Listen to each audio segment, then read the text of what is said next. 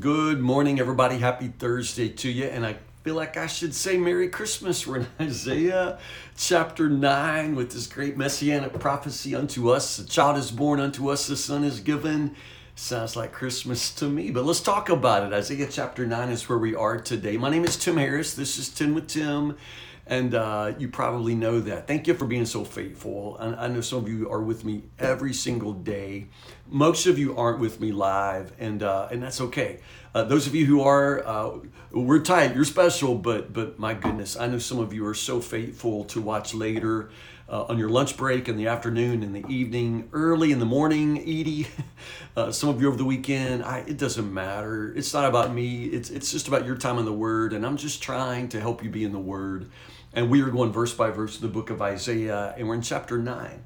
Um, I think I've probably mentioned to you before that, um, you know, the biblical authors, they didn't have chapters and verses. It wouldn't have crossed, you know, Isaiah's mind to break up his writing in, in chapters and verses. And so uh, sometimes our chapters and verses, uh, again, they're helpful for us simply in identifying our place or calling attention someone else's attention to something that we're reading but but they don't always do a really uh, effective job it seems of dividing up the correct uh, divisions you know as the author probably intended. I, I, I say that because uh, verse 1 of chapter 9 almost you know certainly belongs with chapter 8 uh, at the same time what follows the poetic portion that follows you know, in, in starting in verse 2, uh, obviously relates to it as well. It's, it's a continuous thought, but it's a narrative portion that leads to that beautiful, prophetic, messianic, you know, oracle. Uh, so, so start with me. Uh, I don't know how you read the Bible or what you do. I, I do a whole lot of, of just circling and, and underlining and writing in mind. And so I started circling the word dark way back in chapter 8, verse 20. Look to God's instructions and teachings. People who contradict His word are completely in the dark. You see, I circled dark there. And then again, they will look up to heaven, down on the earth, but wherever they look, there will be trouble and anguish and dark. I circled it again and connected those with the line. They'll be thrown out into the darkness. Again, I circled that. And then it still keeps going. Nevertheless, that time of darkness and despair will not go on forever. That's verse 1. It just continues to flow all the way into verse 2. The people who walk in darkness have seen a great light. You know, that's what happens when you just sort of, you know, pick a verse out, the verse that you like.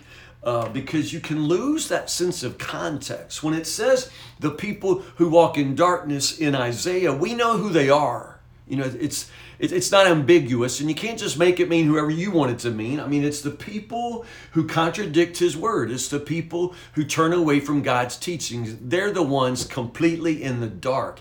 That's what Isaiah has already established uh, wherever they look, there will be trouble and anguish and dark despair. They will be thrown out into the darkness. Why? Because they've turned away from the teaching, the instruction, the message of the Lord. All right? Nevertheless, uh, in chapter 9, that time of darkness will not go on forever. You know, again, Isaiah is always balancing these really dark words, uh, no pun intended, these words of darkness uh, and doom. Um, with uh, these messages of hope. And my goodness, verse 2 starts one of the greatest messages of hope ever. it, it is a messianic prophecy, and it's just beautiful. The people who walk in darkness have seen a great light. For those who live in a land of deep darkness, a light will shine. You see that? You will enlarge the nation of Israel. Its people will rejoice. They'll rejoice before you as people rejoice at the harvest. They're like warriors dividing the plunder. You'll break the yoke of their slavery. The boots of the warrior will all be burned. They'll be fuel for the fire, for a child is born to us. I love that. I, I, I love that. So notice uh, what God's going to do. God's going to come and rule the world. I mean, that's what Isaiah's prophesying. God's going to come and rule the world. The light that shines is God's own glory. Do you see? He's going to come to rule the world. Now, how's he going to do that? How's he going to do that? He's going to send his son.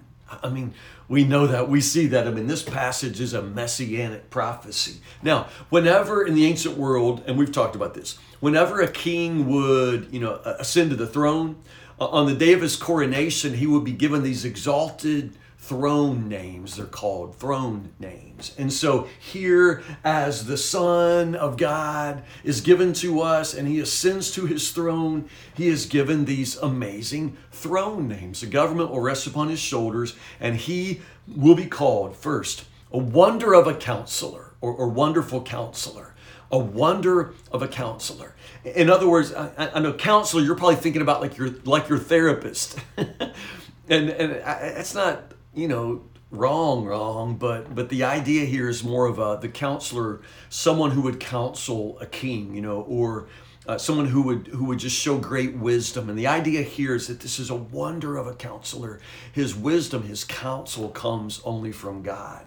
Mighty god. Uh, the hebrew there is is literally uh, uh, uh, uh god of a hero or, or like warrior god it's the idea that, that, that this God is a, is a God who triumphs, a God of power, a God of might.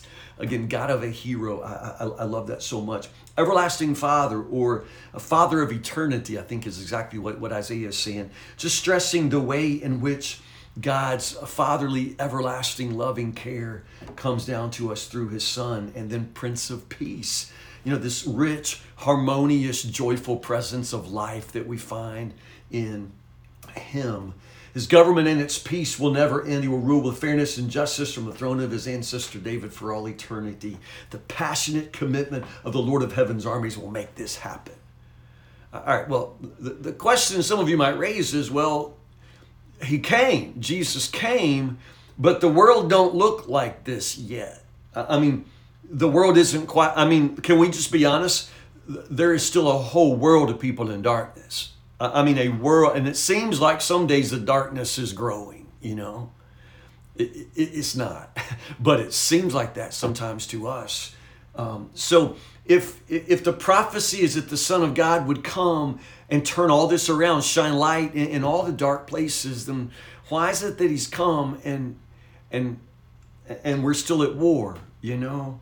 And uh, there's still so many slaves and so many people carrying heavy burdens. I mean, why? Why? A um, couple of things. Throne. You, you see that? And so that's why we still pray, Your kingdom come on earth as it is in heaven. It's, it's breaking in, it's beginning, it's inaugurated, but it's not yet fulfilled, but it's spreading. The light is shining into the dark places. Do you see that? So, in every instance, when you think of God wanting to change the world, understand his very first step is to change you very first step in changing the world is to change you. So that light has to shine in all the dark places in your mind, in your heart. You see that? And in all the ways in which you still live as a slave, in all the ways that you still live in the bondage of your habits and your hurts and your hangups, understand God wants to set you free. And in all the days when you're still carrying heavy burdens, He wants to lift them. What God wants to do to change the whole world, He wants to start by changing you. You see that? Uh, what follows then, again, Isaiah goes back, is nearly bipolar, goes back to this really dark turn. Uh, but now notice, it goes back to what I said at the beginning how Isaiah divides his writings not exactly according to our verses and chapters. And in this case, I just want you to see the, these next sections. It's a, it's a section of five, four, four, five, six verse oracles that all end with the same refrain. Do you see it? You're going to see it first in verse uh, chapter 9, verse 12. Look at the end of the verse there. Even the Lord's, even then the Lord's anger will not be satisfied. His fist is still poised to strike. Now, here's your homework. That's not the first time we've seen that refrain. Where did we see it first? In the book of Isaiah, where do we see that first? It was several chapters ago. I'll give you that hint and look back. But, but we've already seen this refrain. Even then, the Lord's anger will not be satisfied. His fist is still poised to strike. That's the refrain that ends that, that first oracle. Do you see that? It begins, the Lord has spoken out against Jacob. His judgment has fallen upon Israel. And then it ends, that first oracle ends with that, that chorus, that refrain. Even then the Lord's anger will not be satisfied. His fist is still poised to strike. Now, a second oracle begins. For after all this punishment, the people still will not repent. Now, that's the key verse, verse 13. What does God want? Because does God want the destruction of his people? No. God wants the repentance of his people. Do you understand that? None of this is what God wants. And then we get all the way to the end of that one again, verse 17. Even then, the Lord's anger is not satisfied. His fist is still poised to strike. See, it's, it's like a chorus. And we have another verse, another oracle that ends up in verse 21. Even then, the Lord's uh, anger will not be satisfied. His fist is still poised to strike. Now, I know that you got to go chapter 10. You're thinking, Pastor Tim, that's for tomorrow, and you're already over time, and I am. But understand, the first part of chapter 10 belongs in this section because it's another oracle that begins what sorrow awaits the unjust judges, and then it ends, even then, uh, again, verse 4 the Lord's anger will not be satisfied his fist is still poised to strike. You see that? So those oracles all go together because they have the same refrain. Even then, the Lord's anger will not be satisfied. His fist is still poised to strike. You see that? Is that interesting to you? Because I really like that. Uh, the other thing I find interesting is that, honestly, in the Hebrew there, what Isaiah says is uh, his his uh, his uh, his hand is outstretched yet.